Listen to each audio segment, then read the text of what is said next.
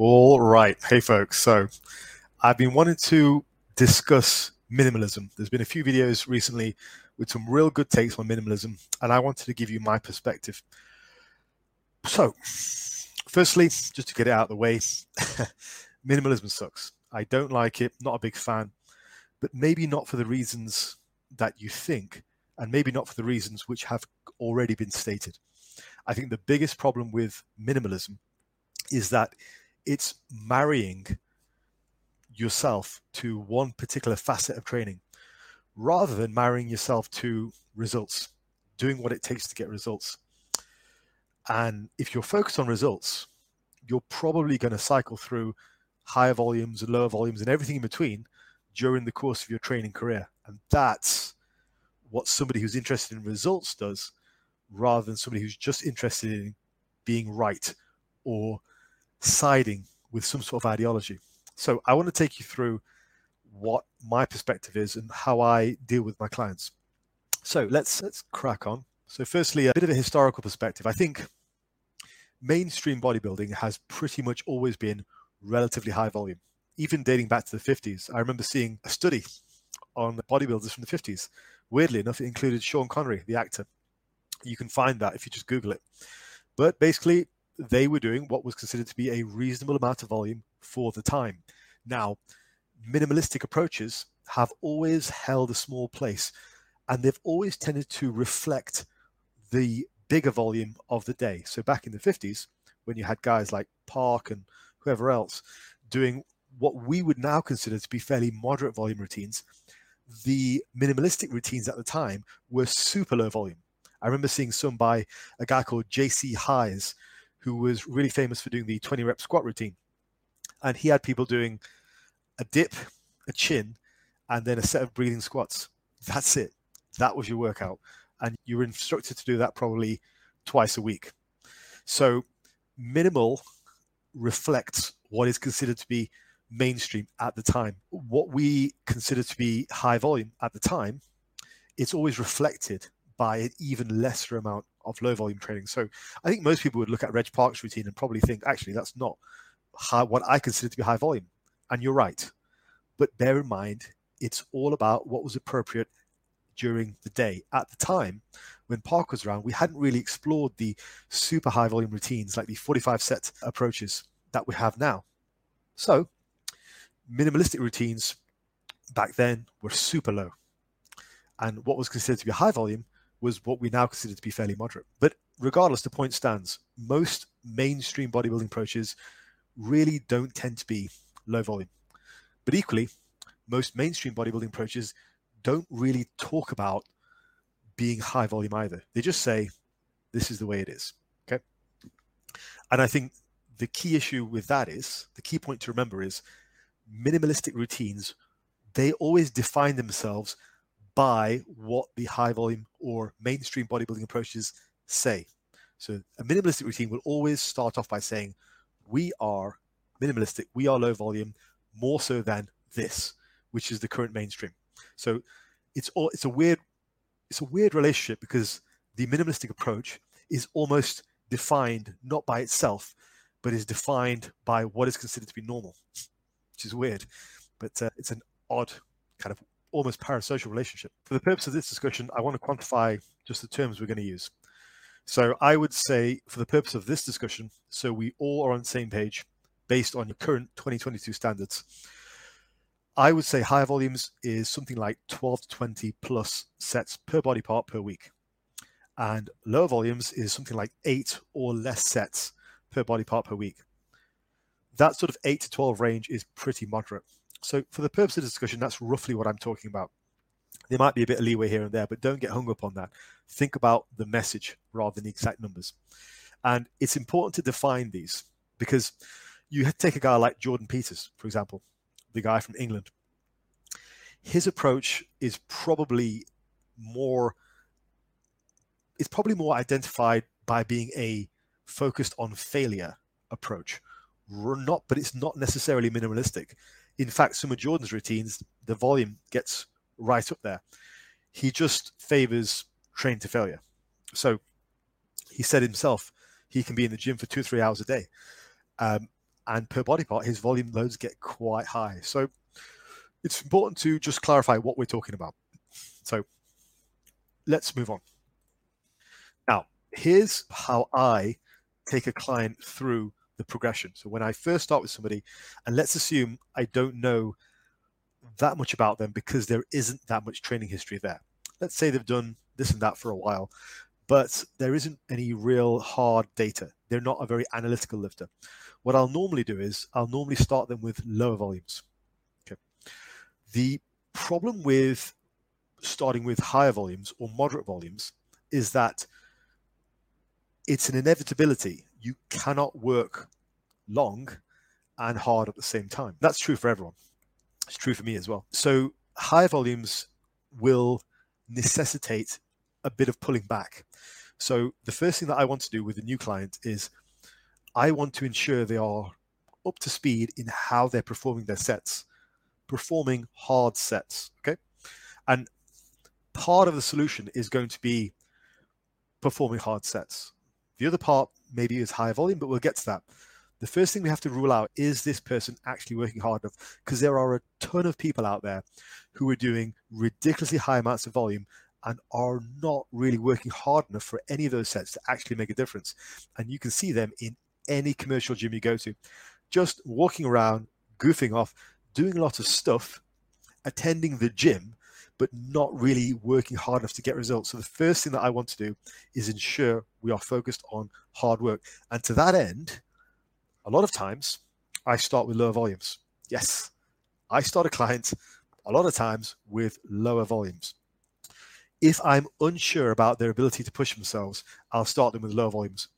The first thing is we give them the chance to work very hard. And what I'm looking for is training either to failure or close to failure, ensuring that they have a good rep cadence. So, what I mean by that is, are they using a reasonable speed on the eccentric? Are they controlling the eccentric? They're not just like letting it drop. And when they're pushing up, are they making sure they're pushing right the way through the rep?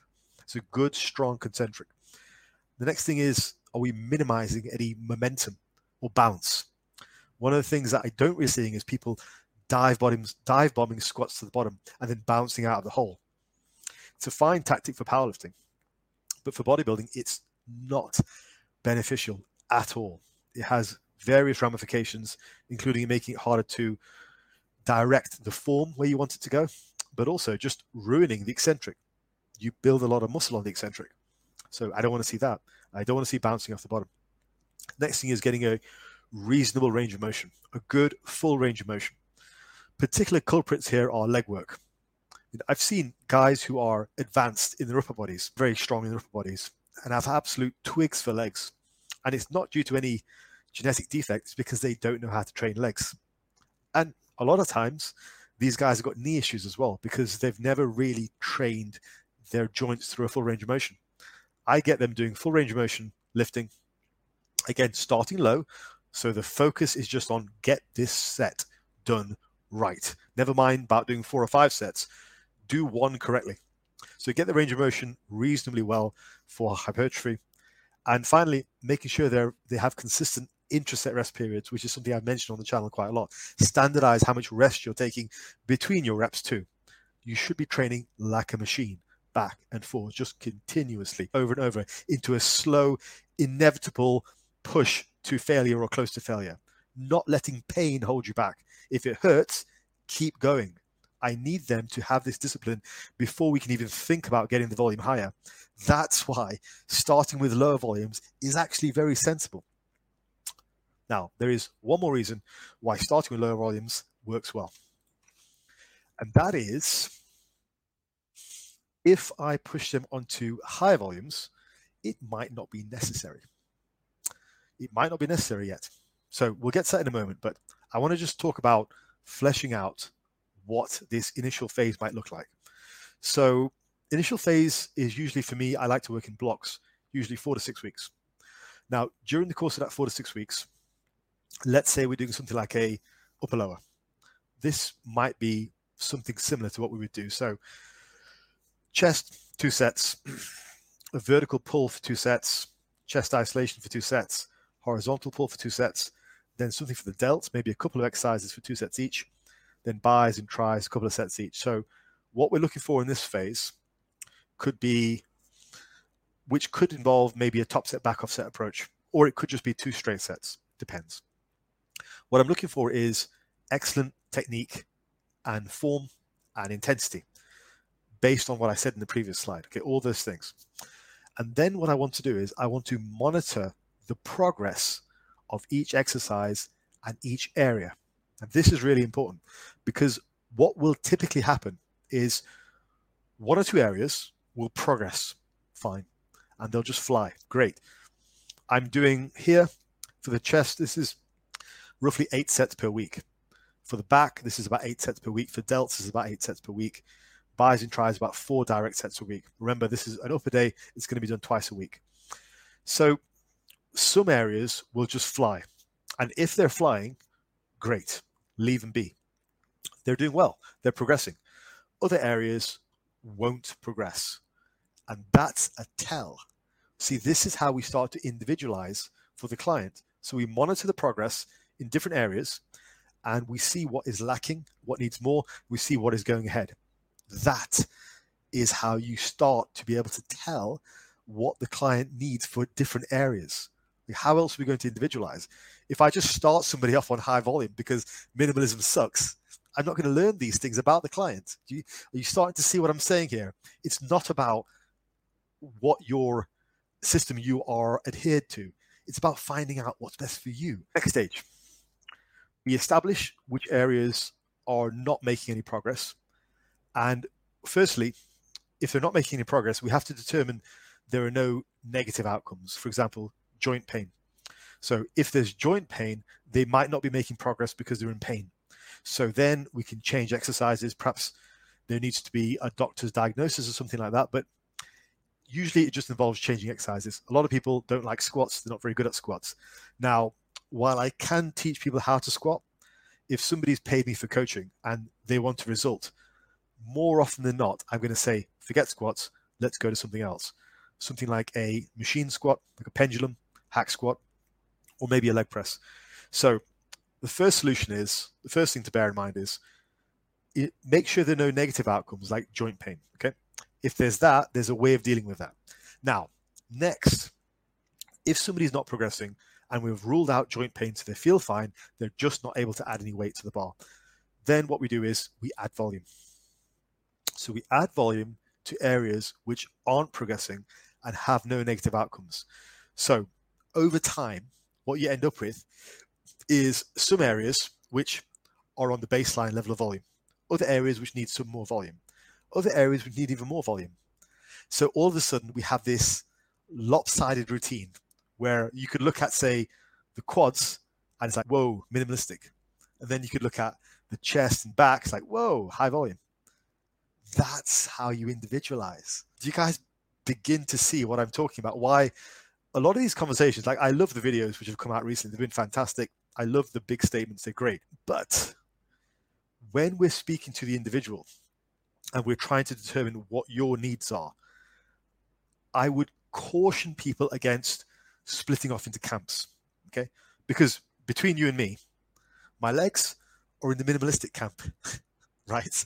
My chest and back are maximalists.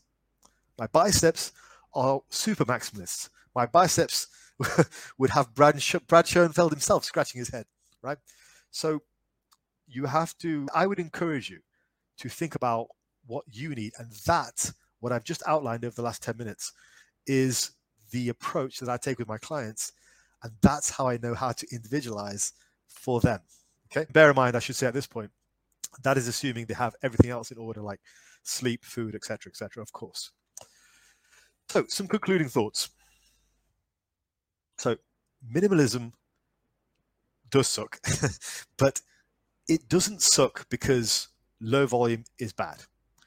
It sucks because it marries itself to an ideology. And when you're married to an ideology, you can't think outside that.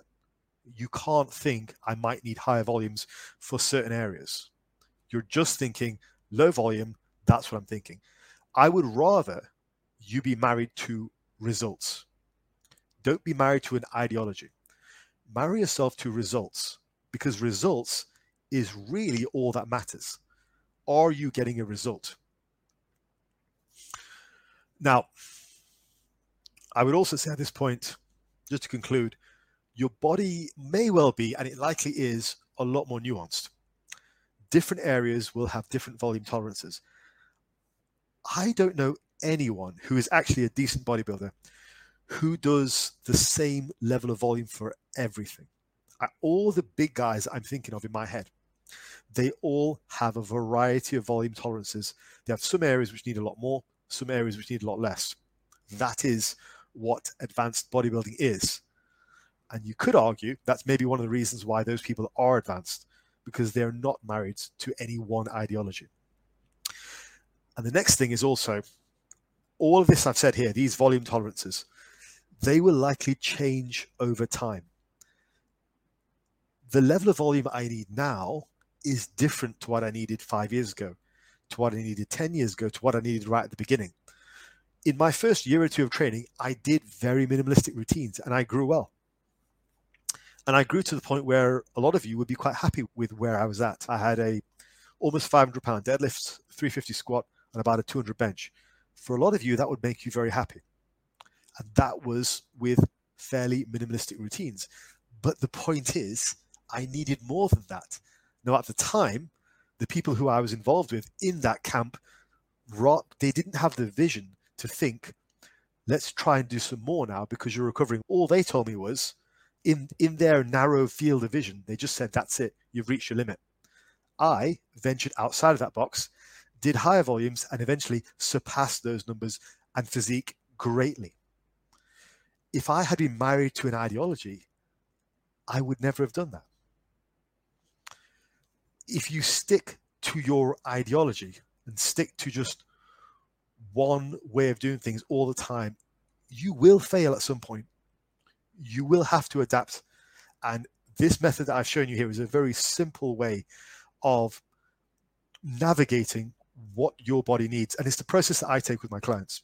So that is a very real world example of how to practically find out your own volume tolerances. It's a slow process. And if you're doing it yourself, you have to be very, you have to try and be very objective if you're doing it yourself. If you're doing it with a coach, it's a lot easier. So, on that note, if you are not subscribed, go ahead and hit subscribe. That helps out a lot. If you would like help with all this stuff, then there's a contact form in the description. Inquire about my services and we can talk. But uh, hopefully, this gives you a thoughtful look at what is the real deal behind volume. So, have a great day and I'll speak to you all in the next one.